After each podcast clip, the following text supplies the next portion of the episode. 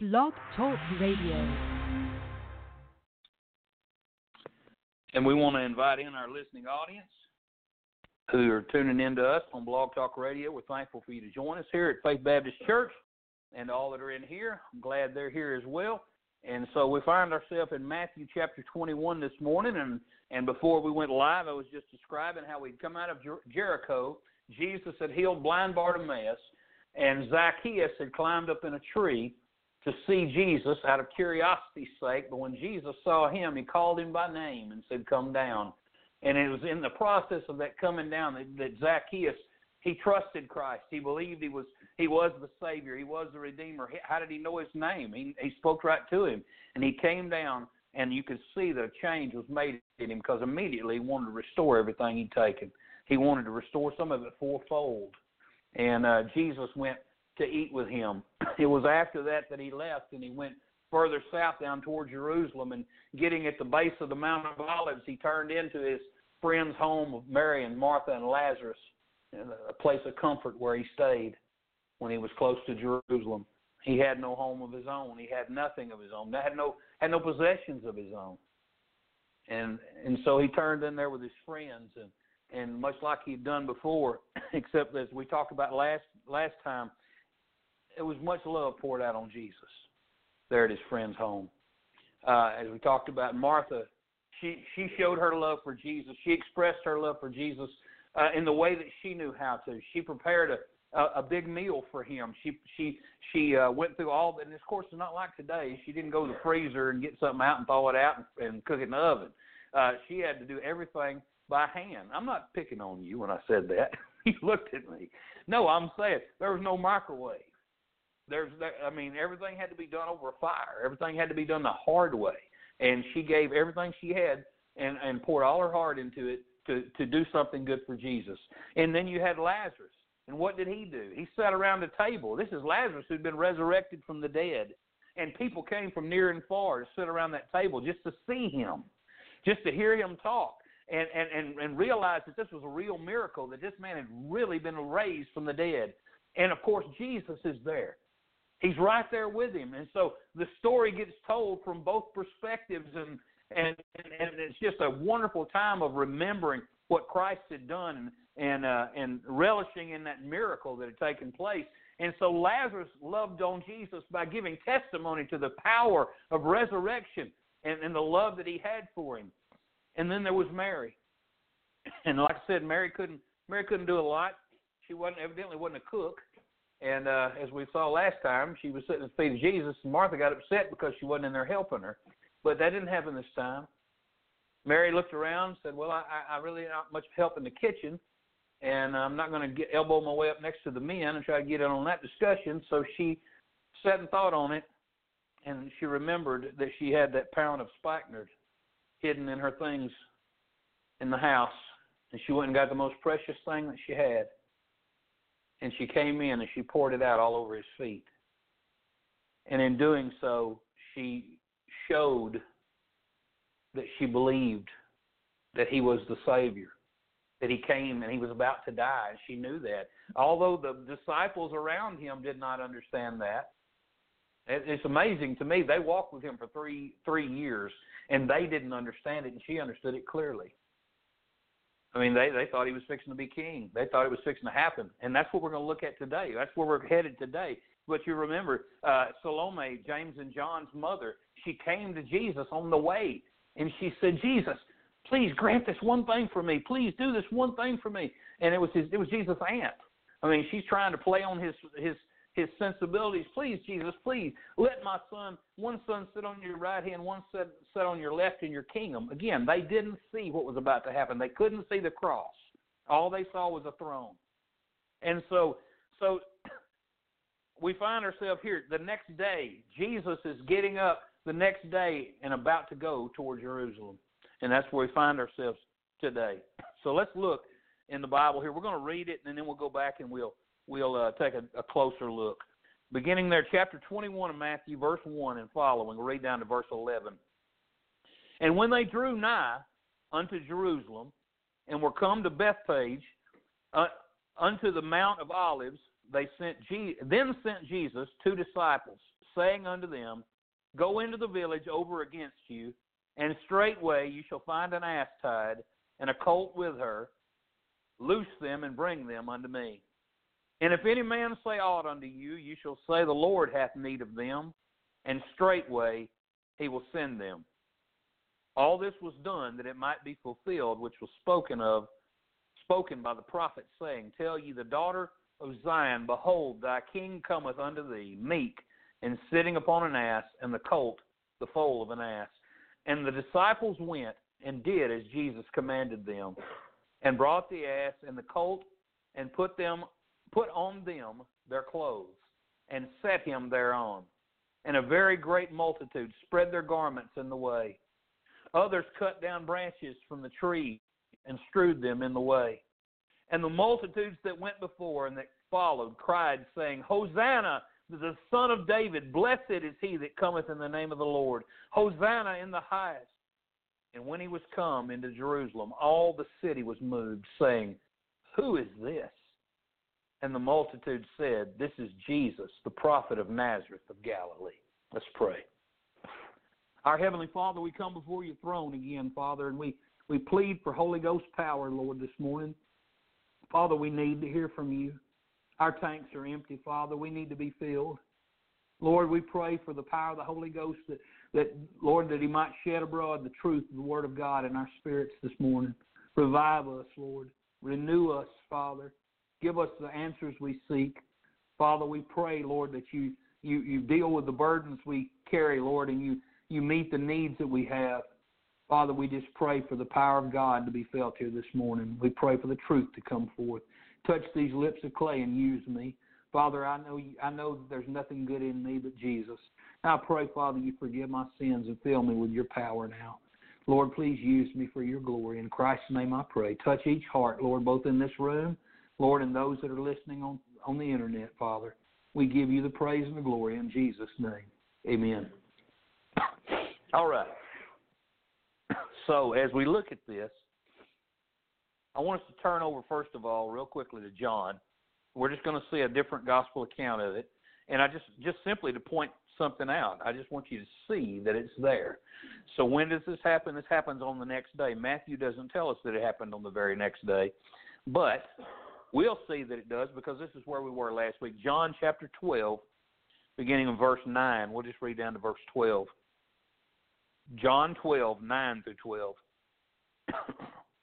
All right, so right after Je- the spikenard was poured on Jesus' feet, and and and Judas made his think about how they could have fed the poor and everything. Verse nine says, "Much people of the Jews therefore knew that he was there, and they came not for Jesus' sake only, but that they might see Lazarus also, whom he had raised from the dead. And we talked about that. That was a big thing. I mean, we're talking about more people than you can even imagine came out to see him. But the Bible says in verse 10, look at this, but the chief priests consulted that they might put Lazarus also to death. They wanted to kill Lazarus. Why? Because he had been raised from the dead. It made them so mad he came back that they wanted to kill him again because by the reason of him, many of the Jews went away and believed on Jesus. That right there, I'll tell you something. The more you're a witness for the Lord, the more the world's going to hate you. The more you stand up for Christ, the more you witness for Christ, the more the devil's going to want to shut you shut your mouth. And and a lot of the reasons that we face the burdens we face in this world today is because we still stand for the Lord Jesus Christ. But like I was telling a friend here this morning, listen, the Bible says in this world ye shall have tribulation. But be of good cheer, I have overcome the world. Yea, and all that will live godly in Christ Jesus shall suffer persecution. That's what the Bible says. And we ought not try to shy away from it. I, I, I, that's why I rebuke that prosperity gospel every time I hear it because God didn't intend for me to live like a king down here. If he did, he'd have done poured all the king riches on me, but he hadn't. Evidently, he doesn't want me to, and that's okay. I'm all right with that. But let's keep looking here. All right. So they were mad because a lot of people had believed on Lazarus, and so now you see verse 12 on the next day. Much people that were come to the feast when they heard that that Jesus was coming to Jerusalem. All right, so that's going to get into our story. All right, so let's turn back. But I just want you to see that it was on the very next day. So on the next day, how far are they away from Jerusalem? Anybody know? I can tell you, 1.6 miles. That's not very far. You can see it from here. it wasn't far at all. So that's how far this triumphant entry lasts 1.6 miles. All right? So they head out that morning. There are multitudes, as it said, who've gathered because Jesus is there. They've come to see him. So Jesus gets up, and I want I just want to talk to you. I, let's picture. Jesus gets up. He he he he goes in the he, he goes to the basin, he washes his face, he freshens himself, he gets ready for the day, he steps out into the light of day, and all those people are there waiting on him. And they begin he he stands around and what does he do immediately? He he he asked his disciples, two of them, he said he said, Go over there and that and I, he pointed in a direction and I'm assuming there were houses over in the direction he was pointing and he said, Go over there he said, and you're gonna find you're going to find a donkey tied up over there. And that and that donkey that, that that Jenny, she's got a little colt with her. He said, "Go over there and get them." And if somebody says something to you, you tell them, "Hey, I need it." And so that's what they did. They went over there and they got the they got the colt, and uh, so they brought it back to him. And what do they do? They start piling their clothes. The disciples pile their clothes up on top of the colt, and they put Jesus on the colt. The disciples are around Jesus.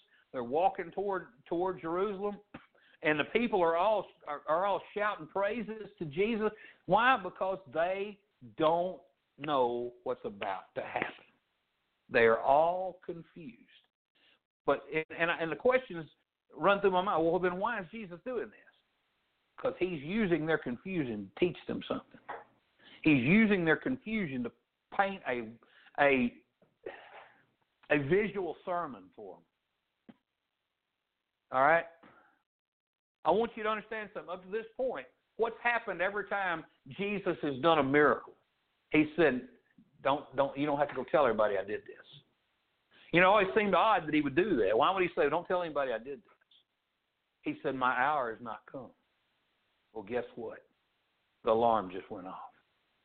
His hour has now come.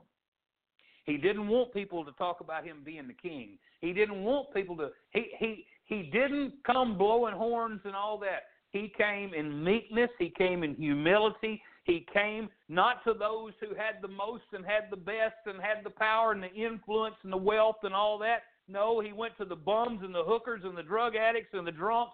He went to those who were who had made an absolute mess of their life, who had wasted their life. He went to those who had nothing to offer. He went to those who nobody wanted to touch, like the lepers. He went to those who were the outcasts of this world, the offscouring of this world, as the Bible puts it. And if you don't know what off scouring is, I'll tell you, it's it's it's it's it's what cows get when they get galled. scours the filth of this world. That's who Jesus went to. Why? Why would he go to them? Because they had needs. He had they had needs.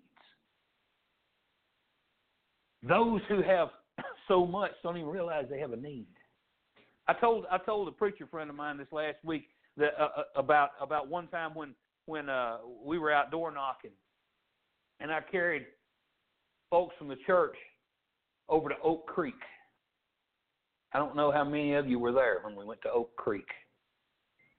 That's the biggest, nicest neighborhood in Paris or one of them. I took them out there for one reason. I wanted them to see what would happen. And we went began to knock on doors out there, and you know what we got told? Hey, I got this house, I got this nice vehicle, I got this nice boat in my driveway, I got everything I need. What I need Jesus for?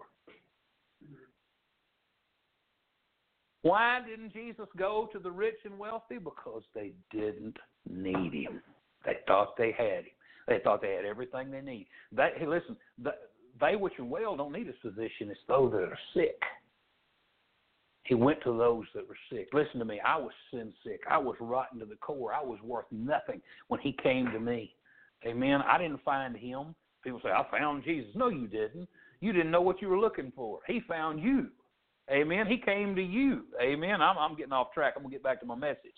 But anyway, So he's going into town, and they're taking the palm leaves off the trees and breaking them off, and they're throwing them in the road in front of him, and they're taking their outer garments off, and they're throwing them down in front of in front of the donkey as it's traveling down the road.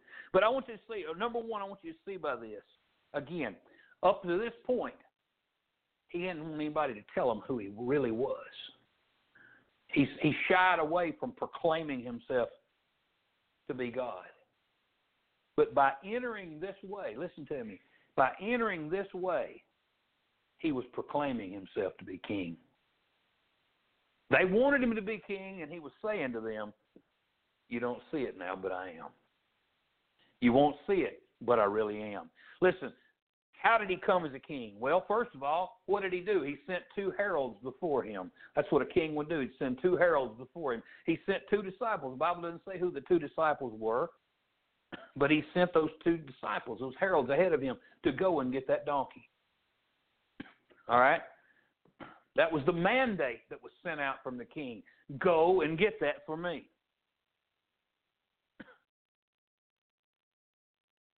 And again, when when the donkey was brought, what did they do? His servants, they saddled the donkey.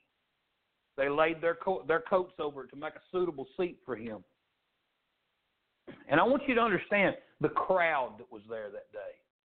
History, and of course the Bible doesn't tell us, but there's history accounts that are recorded that, that estimate that somewhere 3,000 plus people who were in that parade, that, that, that entry of Christ into Jerusalem. And what were they doing? They were all clapping. They were all cheering. They were all jumping for joy. They were all shouting. They were shouting. They were shouting, Hosanna! Hosanna! You said, what does Hosanna mean? It means save, please. Save us. Save us, please. He, they thought he was going to conquer. They thought he was going to come in. They thought he might come in and, and, and, and take and take Pontius Pilate uh, captive because he didn't have many guards there at that time. They could have they could have took those three thousand people and stormed the gates and, and took Pilate captive. They could have they could have gone in and rounded up all the Roman soldiers and had them executed, and they could have taken the kingdom right then and set it up. And that's in their mind. That's what they thought was going to happen. Can I say something to you this morning? There's a lot of people who take Jesus for something he's not. Jesus, listen to me. they say, you know, oh, I, you know, I've, I've talked to people who don't understand salvation. They think Jesus came to make them healthy. They can't think Jesus came to make them wealthy. They can't, if they think Jesus came so they could have nice things or, or that their, their their life would be super I mean, they they think that it, you know, it's going to make them popular, it's going to make them uh, uh, famous, or whatever. They think Jesus can do all these. And and listen, the Benny Hinns of this world, I guess he has, but not. It wasn't him. They were riding on his name. They, it wasn't Christ that done it. It's not the power of Christ there. There's a lot of charlatans who name the name of Jesus. They don't understand him. There's a lot of fakes and phonies who make a lot of money off his name, but they don't understand him. And there were a lot of people here who were shouting for joy, who less than a week later shouted, Crucify him! Crucify him! Same crowd. Same crowd. Second thing I want you to see not only did he come in claiming to be king, but he came in showing them what would be. And in a sense, showing them what could have been if it had been his will. He could have rode in no problem and done all those things that I said. He could have came in and taken over if he'd have wanted to. But he came in showing them what will be. I want to I want to tell you, he's, it's a foreshadowing of what's going to happen when he comes back. Oh, it was a ridiculous foreshadowing because again, instead of instead of the royal entry he's going to have someday, I mean, he had dirty fisher gar- fisherman's garments thrown in the road that probably carried a handful, I mean, a basket full of fish just an hour before. I mean, there was nothing glorious about his entry by earthly standards.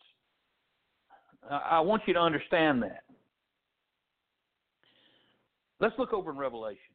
Turn to Revelation chapter 19. Revelation chapter 19.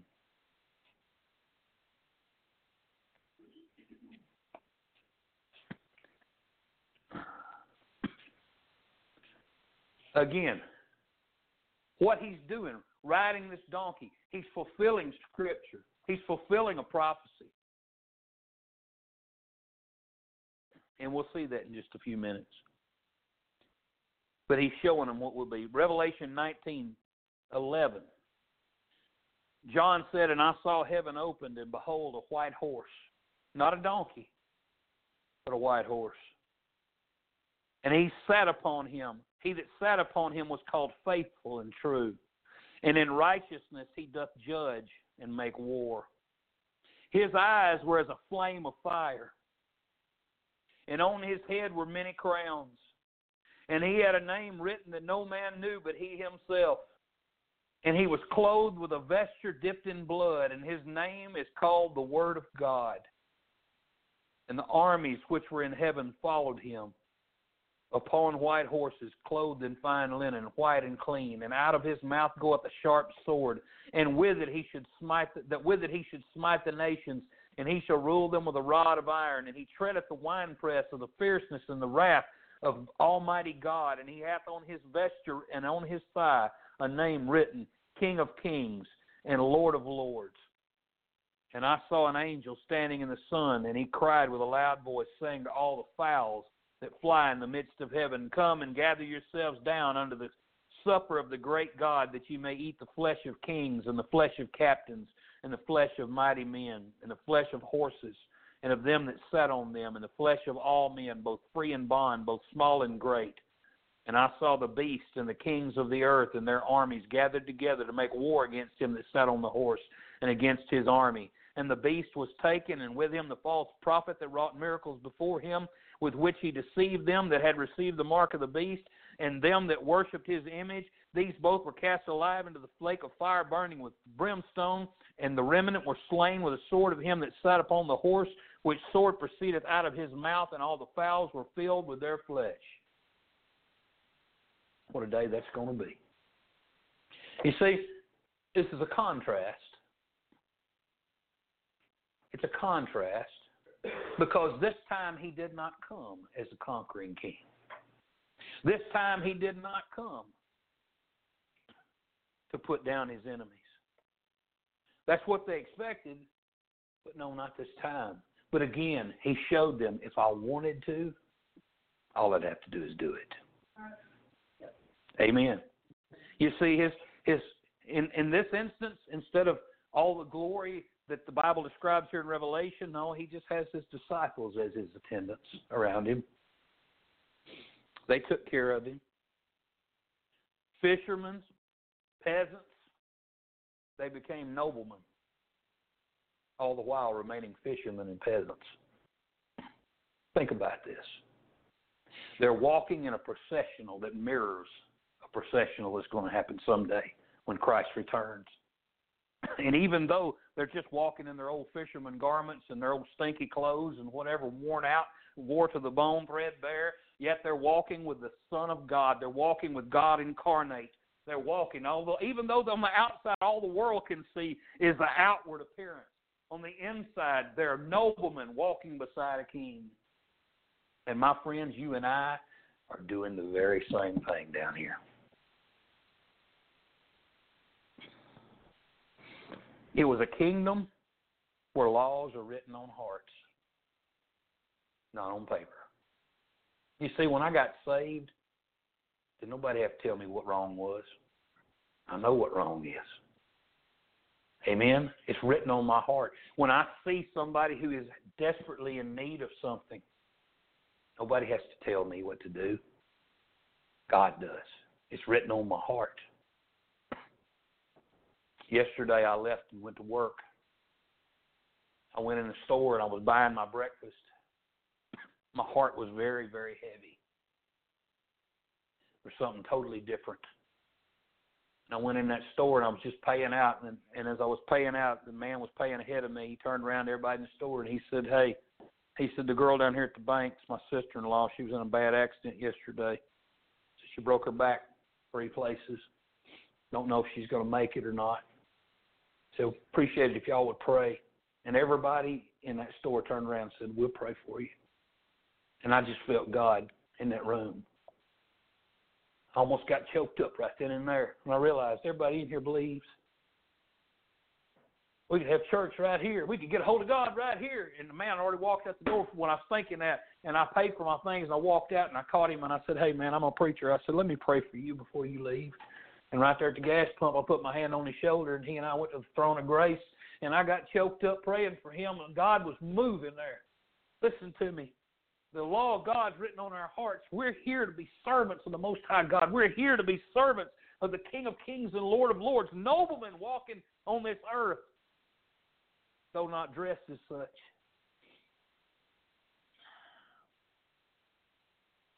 You know, I said the, the, the laws are written on the hearts.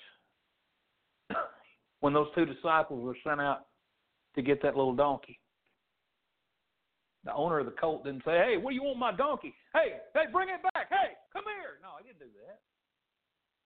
What did he say? Tell them the Lord hath need of him. And what did they do? They gave him gladly. Why? Because they knew the Lord. I don't know who they are. Scripture doesn't tell us who they are. Doesn't tell us their name. Doesn't say anything about them. But I know this: they knew the Lord. Because when they brought up, "Hey, the Lord has need of him," immediately they were willing to give the donkey. They said, "Hey, take him. Take him. Why? Because we want to do something for the Lord. This is our opportunity to be a blessing for the Lord, and we want to give." The people gladly took off their garments and laid their garments down the road for the donkeys to step on as a red carpet, as a royal carpet for him to walk through. Even though they were worn out and stinky clothes, it didn't matter. They laid out what they had, they gave of themselves, they gave of what they had for the glory of God. Palm branches, they weren't anything glorious, but they were what was close at hand. They weren't looking for something miraculous. They got what was close at hand and they used what was close at hand for the Lord Jesus. You see, his they they didn't understand what was going on. They couldn't. They really couldn't grasp it all. But understand something: his kingdom is not of this world. First Corinthians chapter one. If you'll turn over there, First Corinthians chapter one. I said his kingdom is not of this world, and I, I this, this scripture immediately came to mind as I was putting the message together this morning. First Corinthians chapter one, verse twenty-seven and following, where where Paul said, "For God hath chosen the foolish things of this world to confound the wise, and God hath chosen the weak things of the of the world to confound the things which are mighty, and base things." Base, you know what that means? That means lowly. It means things where nobody else would use. God uses things nobody else would use and things which are despised hath God chosen. Yea, the things which are not, which are nothing, to bring to nothing or naught the things that are. God's incredibly, amazingly wise and powerful. That no flesh should glory in his presence. That's the key to it. We're not to glory. The glory belongs to God. But of him are ye made in Christ Jesus, who is of God, is made unto us wisdom and righteousness and sanctification and redemption, that according as it is written, He that glorieth, let him glory in the Lord.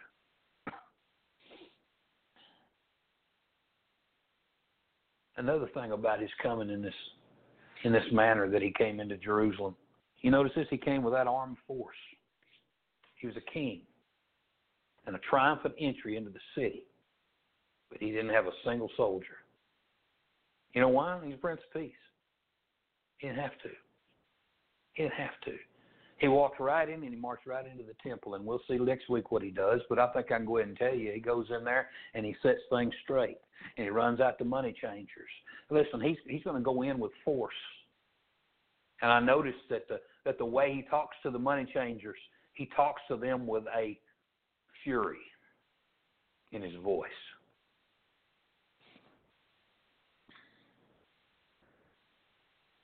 But I'll notice something else about Jesus. in all of his in, in all of his glory and all of his power and, and all of this, you see something else. And this is something that you might never see unless you just happen to think about it. Such it's such a minute detail. It really it shouldn't even matter in the whole story. But I see my tender hearted Savior. When it came down to the donkey, I want you to notice in the story. Turn back to Matthew. I want you to see it.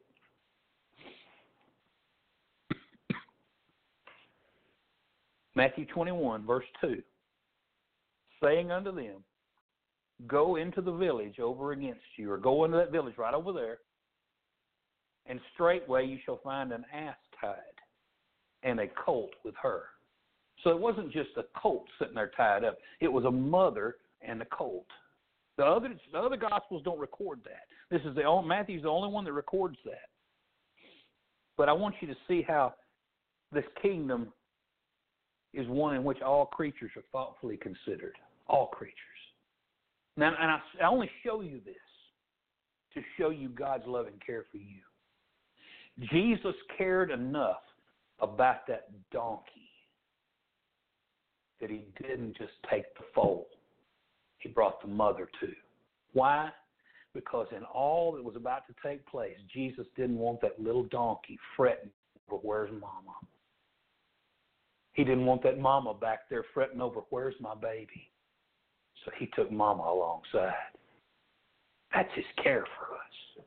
That shows you how what a caring Savior we have. I want to turn our attention to the colt just for a second. What was he? I heard a preacher preach on this one time in Texarkana a long, long time ago. He talked about that little donkey. That little donkey sitting there tied up. He don't know what his future holds.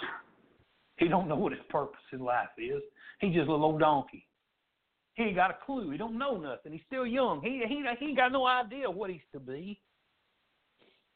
I mean, he was born a, a beast of burden. I, he's seen the other donkeys have to go out and plow in the field, and that's his life. He knows that as soon as I grow up and get strong enough, they'll lead me out there and hitch me to that plow, and that'll be my life, busting up rocks out of this old soil and trying to make a place where they can grow some grapes or figs or olives or something. He wasn't a horse. I mean, horses are pampered and brushed and and, and loved and and petted. No, he's just an old working donkey. And again, like I said, he was very young. He didn't know his purpose in life. But then he heard these words The Lord hath need of them. The Lord hath need of them. Can I ask you a question? What plans does God have for you? The Lord hath need of them. We're his people. We're the sheep of his pasture. If God, if the word of God is going to get out, it's going to come through God's people. He put us here for that purpose. The Lord hath need of them. And, and I and I know that kind of contradicts what I've said before. God doesn't need you. I, I, when I say that, I mean we shouldn't go around with a swollen head and think that if, if if we didn't exist, God couldn't make it without us because He would. But what a wonderful world it is that we live in that God has need of us. God can use us. God can take us and do something great with us. God can take a little old donkey that had no purpose other than to pull a plow, and God takes him. I want you to look over Romans 8:28 before we get done. Romans 8:28. And I know you know it. But I just like to look at it because it reminds me so much of that God has a plan for us. The Bible says, and we know. I like that. I'm glad he doesn't say we hope, or we think, or we feel, and we know that all things, the good, the bad, the ugly, the terrible, the joyous, the anxious, the the the, the trying, all of it, all things work together for good to them that love God. It doesn't work together for the one that doesn't know God. Doesn't work to the one who hates God. Doesn't work good for the one who's kind of eh, whatever about God. No, to the one who loves God. All things work together for good. Why? Because God is working out a plan. To them who are the called according, that's the key right here, according to his purpose. You see, unless I'm submitted to God, I'm not going to know what my purpose is. Unless I'm submitted to God, I'm not going to fulfill my purpose I'm going to miss it. I'm going to miss the blessing of being in God's hand and God using me effectively to, to do something for his, the glory of His kingdom somewhere. And I think about that little donkey, and I know he didn't have a mind like a human, but I put myself, I, I think about that little donkey. I think about him walking down, walking slowly down that trail toward Jerusalem with Jesus on his back, looking over at his mama and her looking at him, and I'm carrying the Master. I'm bearing Jesus. Never dreamed I'd be where I am, but I'm carrying Jesus to Jerusalem. What a joy. What a joy. It's something so common and, and, and, and usual, ordinary, was used for such a great thing. What plans does God have for you? I like it. says it says for whom he did foreknow. God had a plan. God knew me before I ever knew him. God knew me. For whom he did foreknow, he also did predestinate. For he had a plan. For he knew me. I mean, for I say, for he knew me. For I knew him. He had a plan for me because he knew I would know him eventually. He knew I would come to him. He had a he did predestinate to be conformed. You see that? Conformed to the image of his son. The more I walk with Jesus, the more I talk with Jesus, the more I, I love Jesus, the more I let Jesus' words into my heart, the more I, I put Jesus' words into action, the more I become like Jesus, the more the world sees Jesus in me the more power and effectiveness I have in this life for God. Conformed to the image of His Son. You know, we pour ice, we can pour water into any ice tray. Doesn't matter what the shape is. Maybe it's a rectangle, maybe it's round, maybe it's a bug, maybe it's whatever. They got all kinds. But whatever shape you pour it into, that's what it's conformed into. You see, but it has to be liquid before it can ever conform. And you and I, if we're rigid and stiff and say, God, you're not going to do anything with my life, I, I'm doing what I want to. This is my life, and I'll do what I want to. Then God's never going to be able to do anything with you. You've got to be willing to be movable and changeable, whatever He wants from you. You've got to be willing to lay yourself down and say, Lord, I'm nothing without you. Take me and put me into whatever mold you want me to. And He says, I just want you to be like Jesus. I just want you to I want you to talk like Jesus. I want you to walk like Jesus. I want you to bear him wherever you go. The Bible says we bear about the the the body of the Lord Jesus. We are to carry about carry wherever we go we, we, in us the death of the Lord Jesus Christ. We have that story in us, those that are believers. And everywhere we go, we're to bear that.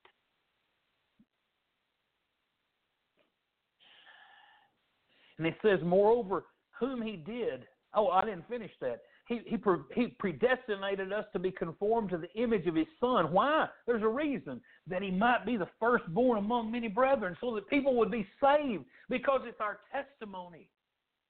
And our testimony paired with the gospel. That's what he wants put out there. That's what he wants sent forth from us. What shall we say then to these things? Oh, I skipped a verse. Moreover, whom he did predestinate, the ones he had a plan for, he also called. He drew us to salvation.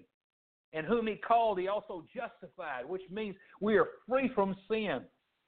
And whom he justified, them he also glorified. Them he put his power on. Them he he he he gave the power to be what he wanted them to be and took them home to glory. And what shall we say to these things? If God be for us, who can be against us? I know the devil's stirring in this world. I know he's screaming and kicking with everything he's got, but his time is short. That's why. He knows his time is short. I thank God that if I walk with Christ and I talk with Christ, and again, like I said, I'm, I'm in this bubble of grace in the middle of this chaos. I'm in the middle of peace in the middle of chaos. Why? Because I have the Prince of Peace alive and living and, and, and making himself real and present in my life every single day. He that spared not his own son, but delivered him up for us all, how shall he not with him also freely give us all things? God has need of us. Let's be what he wants us to be. I came across this little poem from Spurgeon. He said, He comes to wipe your tears away. No, it's not a poem at all. It's just a saying. He said, He comes to wipe your tears away, not to make them flow. He comes to lift you from your dunghills and set you upon His throne, to fetch you from your dungeons and make you leap in liberty. he can do what no one other what no other can do and He chooses to use those of us that no man would ever look at us and say, they can be of use. Just as He chose David. Wasn't the one, it certainly wasn't the ones that Samuel thought were going to be the, the king of Israel. No, it was the one that no one else would have chosen. God can use you. You say, Why me? I'm nothing. I never amount to anything. That's what makes you fit. Because you can't do anything on your own. You need God. But with God, all things are possible. Let's pray. Father, I, I thank you this morning. I thank you, Lord, for the message. I thank you for the word. Lord, help us to see daily that, Lord, you take ordinary things and do extraordinary things. Lord, you take us as people that can't do anything on our own you can do supernatural things through us. You can use us to, to touch others in ways that we don't even realize, don't even understand. Father, I, I just I just want to bear you just like that donkey did. I just want I just want to carry you through this world and others see who you are. That's what I want to do. Father, use me. If you'll use a donkey, use me. Lord, I know, I know you will if I'll simply put myself in your hand. Lord, help me to submit myself to you daily. Father, I, that's my prayer for everyone under the sound of my voice, that we'll submit ourselves daily. Lord, that we'll not look at it like some impossible thing as we look at the rest, the remainder of our life and think, there's no way I could do that, and take it one day at a time. Submit ourselves today. Get up tomorrow and submit ourselves again. Put ourselves under the headship of the Lord Jesus Christ as our only King and serve Him with all that's in us. Father, I pray for the one that's nearest hell today. I pray, Lord, for their soul salvation. I pray, Lord, they realize their way is wrong. Their way is only going to take them to hell. Lord, and they turn from their own way and turn to Christ and believe and be born again, have their sins washed away. Lord, I pray for that right now, Lord, that wherever they're at, they realize, Lord, that, the only thing they can do is, is to is to admit that they, they can't do anything but believe. Father, I pray folks will be saved today. Lord, I pray for the one who's who's backslidden in heart and cold. I pray, Father, for them. Lord, I pray that they, Lord, that they realize that you love them and you've not you've not ever given up on them. And if they turn around, you've been waiting all along with open arms. Father, I pray, Lord, that they they turn and embrace you, Lord, and begin to walk with you again as they once did. Or Lord, maybe they never learned how to walk. Teach them to walk. Father, use us Lord, help us to see around us others who have great need. And Lord, help us to, to seek those those needs be met through us if they can be. Father, I just pray. Bless us now. Bless each and every one who's come to come to hear the word of God and Lord who's tuned in to hear it. Father, I pray your your blessing be on them now. In Jesus' name I pray. Amen.